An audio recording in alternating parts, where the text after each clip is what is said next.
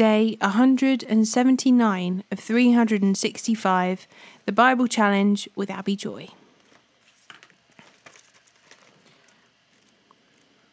Psalm seventy-eight, verse thirty-two to thirty-nine.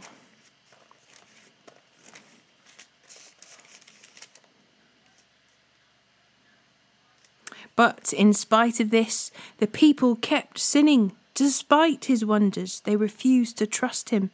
So he ended their lives in failure, their years in terror. When God began killing them, they finally sought him. They repented and took God seriously. Then they remembered that God was their rock, the Most High was their Redeemer. But they all gave him, but all they gave him was lip service. They lied to him with their tongues.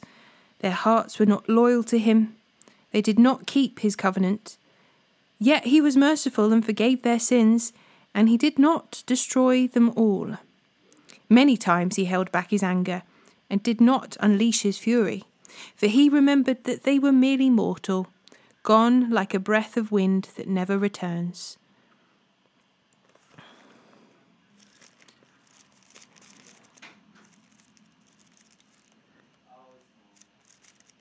Acts chapter eighteen, verse nine to chapter nineteen, verse thirteen.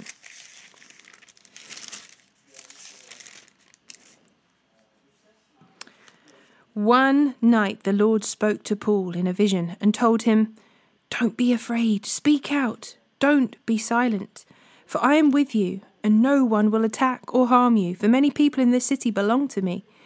So Paul stayed there for the next year and a half, teaching the word of God. But when Gallio became the governor of Achaea, some Jews rose up together against Paul and brought him before the governor for judgment. They accused Paul of persuading people to worship God in ways that are contrary to our law.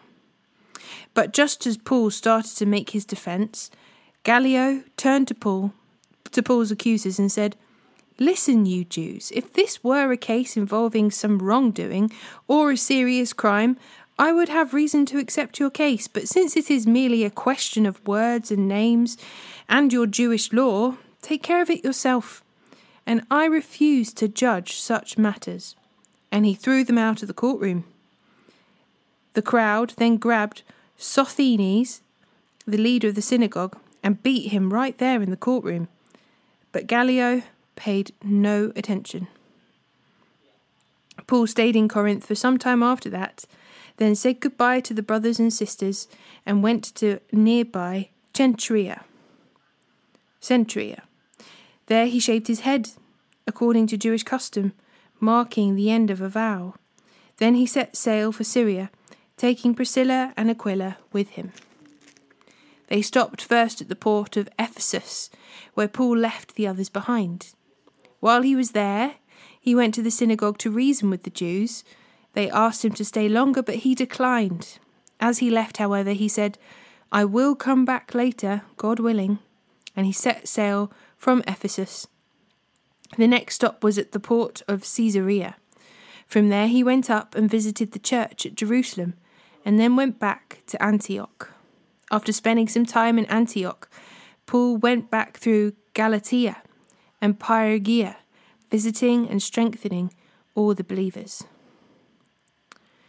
Meanwhile, a Jew named Apollos, an eloquent speaker who knew the scriptures well, had arrived in Ephesus from Alexandria in Egypt. He had been taught the way of the Lord, and he taught others about Jesus with an enthusiastic spirit and with accuracy. However, he knew only about John's baptism. When Priscilla and Aquila heard him preaching boldly in the synagogue, they took him aside and explained the way of God even more accurately. Apollos had been thinking about going to Achaia, and the brothers and sisters in Ephesus encouraged him to go. They wrote to the believers in Achaia, asking them to welcome him. When he arrived there, he proved to be of great benefit to those who, by God's grace, had believed. He refuted the Jews with powerful arguments in public debate. Using the scriptures, he explained to them that Jesus was the Messiah. While Apollos was in Corinth, Paul travelled through the interior regions until he reached Ephesus on the coast, where he found several believers. "Did you receive the Holy Spirit when you believed?" he asked them. "No," they replied. "We haven't even heard that there is a Holy Spirit." "Then what baptism did you experience?" he asked. And they replied, "The baptism of John." But Paul said, "John's baptism called for repentance from sin, but John himself told the people to believe in the one who would come later, meaning Jesus. As soon as they heard this, they were baptized in the name of the Lord Jesus." Then, when Paul laid his hands on them, the Holy Spirit came on them, and they spoke in other tongues and prophesied. There were about twelve men in all. Paul went to the synagogue and preached boldly for the next three months, arguing persuasively about the kingdom of God. But some became stubborn, rejecting his message and publicly speaking against the way.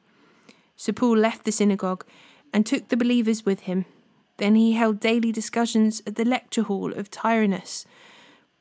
This went on for the next two years, so that people throughout the province of Asia, both Jews and Greeks, heard the word of the Lord. God gave Paul the power to perform unusual miracles. When handkerchiefs or aprons that had merely touched his skin were placed on sick people, they were healed of their diseases and evil spirits were expelled. A group of Jews was travelling from town to cast was travelling from town to town casting out evil spirits. They tried to use the name of the Lord in their incantations, saying, "I command you, in the name of Jesus, whom Paul preaches, to come out."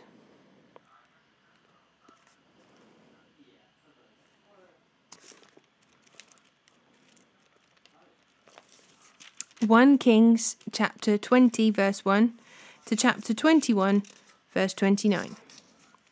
About that time, King Ben-Hadad of Aram mobilized his army, supported by the chariots and horses of thirty-two allied kings.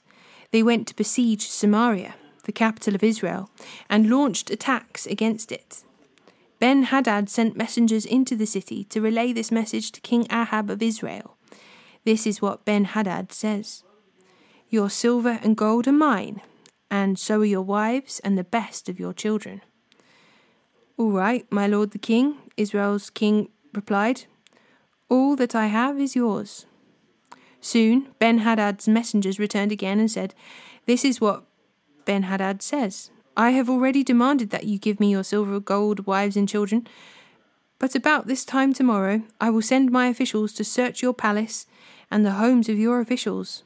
They will take away everything you consider valuable." Then Ahab summoned all the elders of the land and said to them, "Look how this man is stirring up trouble.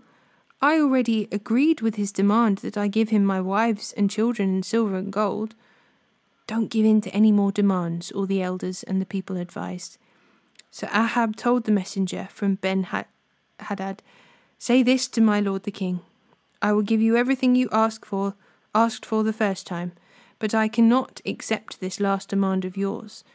So the messengers returned to Ben-Hadad with that response. Then Ben-Hadad sent this message to Ahab: "May the God strike me and even kill me if there remains enough dust from Samaria to provide even a handful for each of my soldiers." The king of Israel sent back this answer: "A warrior putting on his sword for battle should not boast like a warrior who has already won." Ahab's reply reached Ben-Hadad and the other kings as they were drinking in their tents. "Prepare to attack," Ben-Hadad commanded his officers. So they prepared to attack the city. Then a certain prophet came to see King Ahab of Israel and told him, "This is what the Lord says: Do you see all these enemy forces? Today I will hand them all over to you. Then you will know that I am the Lord." Ahab asked, "How will he do it?" And the prophet replied, "This is what the Lord says: The troops of the provincial, provincial commanders will do it." "Should we attack first?" Ahab asked. "Yes," the prophet answered. So Ahab mustered the troops of the two hundred thirty-two provincial commanders. Then he called out the rest of the army of Israel, some seven thousand men. About noontime, as Ben-Hadad and the thirty-two allied kings were still in their tents drinking themselves into a stupor, the troops of the provincial commanders marched out of the city as the first contingent. As they approached, Ben-Hadad's scouts reported to him, "Some troops are coming from Samaria." "Take them alive," Ben-Hadad commanded, "whether they have come for peace or for war." But Ahadad's provincial commanders and the entire army had now come out to fight. Each Israelite soldier killed his Aramean opponent, and suddenly the entire Aramean army panicked and fled. The Israelites chased them, but King Ben-Hadad and a few of his charioteers escaped on horses. However, the king of Israel destroyed the other horses and chariots and slaughtered the Arameans. Afterward, the prophet said to King Ahab, "Get ready for another attack. Begin making plans now, for the king of Aram will come back next spring." After their defeat, Ben-Hadad's officers said to him, "The Israelite gods are gods of the hills. That is why they won. But we can beat them easily on the plains. Only this time replace the kings with field commanders. Recruit another army like the one you lost. Give us the same number of horses, chariots and men, and we will fight against them on the plains. There is no doubt that we will beat them." So King Ben-Hadad did as they suggested. The following spring, he called up the Aramean army and marched out against Israel, this time at Aphek. Israel then mustered its army, set up supply lines and marched out for battle. But the Israelite army looked like two little flocks of goats in comparison to the vast Aramean forces that filled the countryside. Then the man of God went to the king of Israel and said, "This is what the Lord says. The Arameans have said, 'The Lord is God of the hills and not of the plains.' So I will defeat this vast army for you. Then you will know that I am the Lord." The two armies camped opposite each other for seven days, and on the seventh day the battle began. The Israelites killed a hundred thousand Aramean foot soldiers in one day. The rest fled into the town of Aphek, but the wall fell on them and killed another twenty-seven thousand. Ben-Hadad fled into the town and hid in a secret room. Ben-Hadad's officers said to him, "Sir, we have heard that the kings of Israel are merciful. So let's humble ourselves by wearing burlap around our waists and putting ropes on our heads and surrender to the king of Israel. Then perhaps he will let you live."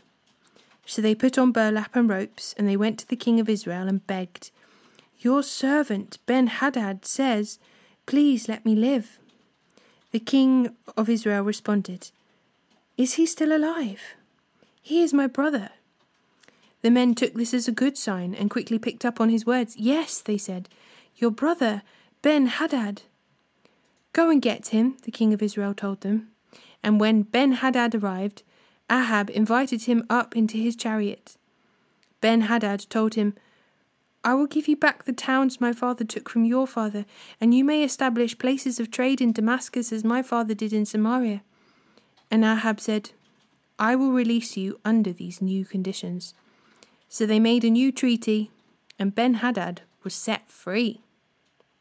Meanwhile, the Lord instructed one of the group of prophets to say to another man, "Hit me." But the man refused to hit the prophet. Then the prophet told him, "Because you have not obeyed the voice of the Lord, a lion will kill you as soon as you leave me." And when he had gone, a lion did attack and kill him. Then the prophet turned to another man and said, "Hit me." So he struck the prophet and wounded him. The prophet placed a bandage over his eyes to disguise himself and then waited beside the road for the king. As the king passed by, the prophet called out to him, "Sir, I was in the thick of battle and suddenly a man brought me this prisoner. He said, 'Guard this man. If for any reason he gets away, you will either die or pay a fine of seventy-five pounds of silver.' But while I was busy doing something else, the prisoner disappeared." "Well, it's your own fault," the king replied. "You have brought judgment on yourself." Then the prophet quickly pulled the bandage from his eyes, and the king of Israel recognized him as one of the prophets. The prophet said to him, This is what the Lord says. Because you have spared the man I said must be destroyed, now you must die in his place, and your people will die instead of his people. So the king of Israel went home to Samaria, angry and sullen. Now there was a man named Naboth from Jezreel, who owned a vineyard in Jezreel beside the palace of King Ahab of Samaria. One day Ahab said to Naboth, "Since your vineyard is so convenient to my palace, I would like to buy it to use as a vegetable garden. I will give you a better vineyard in exchange, or if you prefer, I will pay you for it." But Naboth replied, "The Lord forbid that I should give you the inheritance that was passed down to down by my ancestors." So Ahab went home angry and sullen because of Naboth's answer. The king went to bed with his face to the wall and refused to eat. "What's the matter?" his wife Jezebel asked him. "What's made you so upset that you're not eating?" "I asked Naboth to sell me his vineyard or trade it, but he refused," Ahab told her.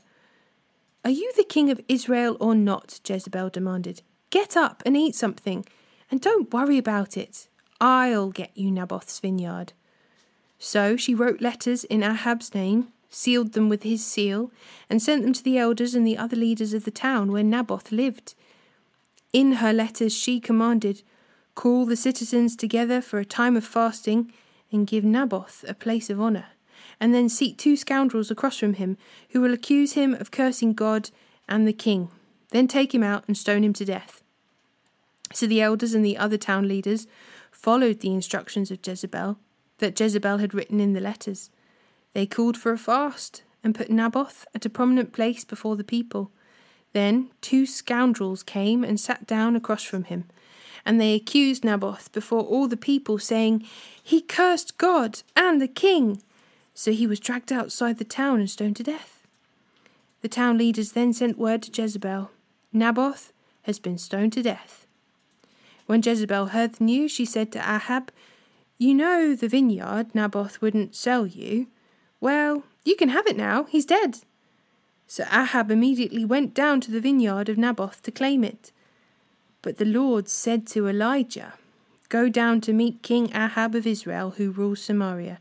He will be at Naboth's vineyard in Jezreel, claiming it for himself. Give him this message. This is what the Lord says. Wasn't it enough that you killed Naboth? Must you rob him too? Because you have done this, dogs will lick your blood at the very place where they licked the blood of Naboth." So, "My enemy, you have found me," Ahab exclaimed to Elijah.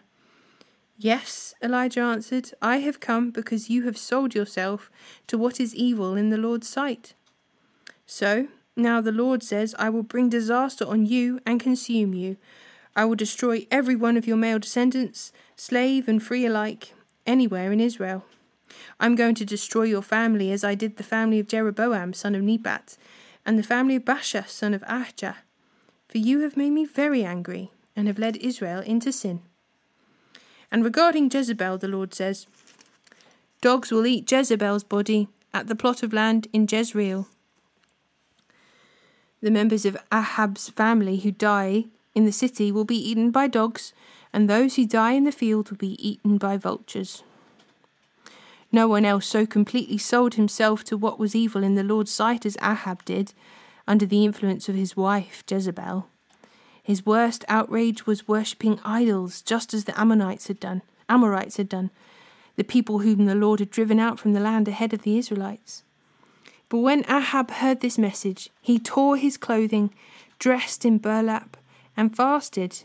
He even slept in burlap and went about in deep mourning. Then another message from the Lord came to Elijah. "Do you see how Ahab has humbled himself before me?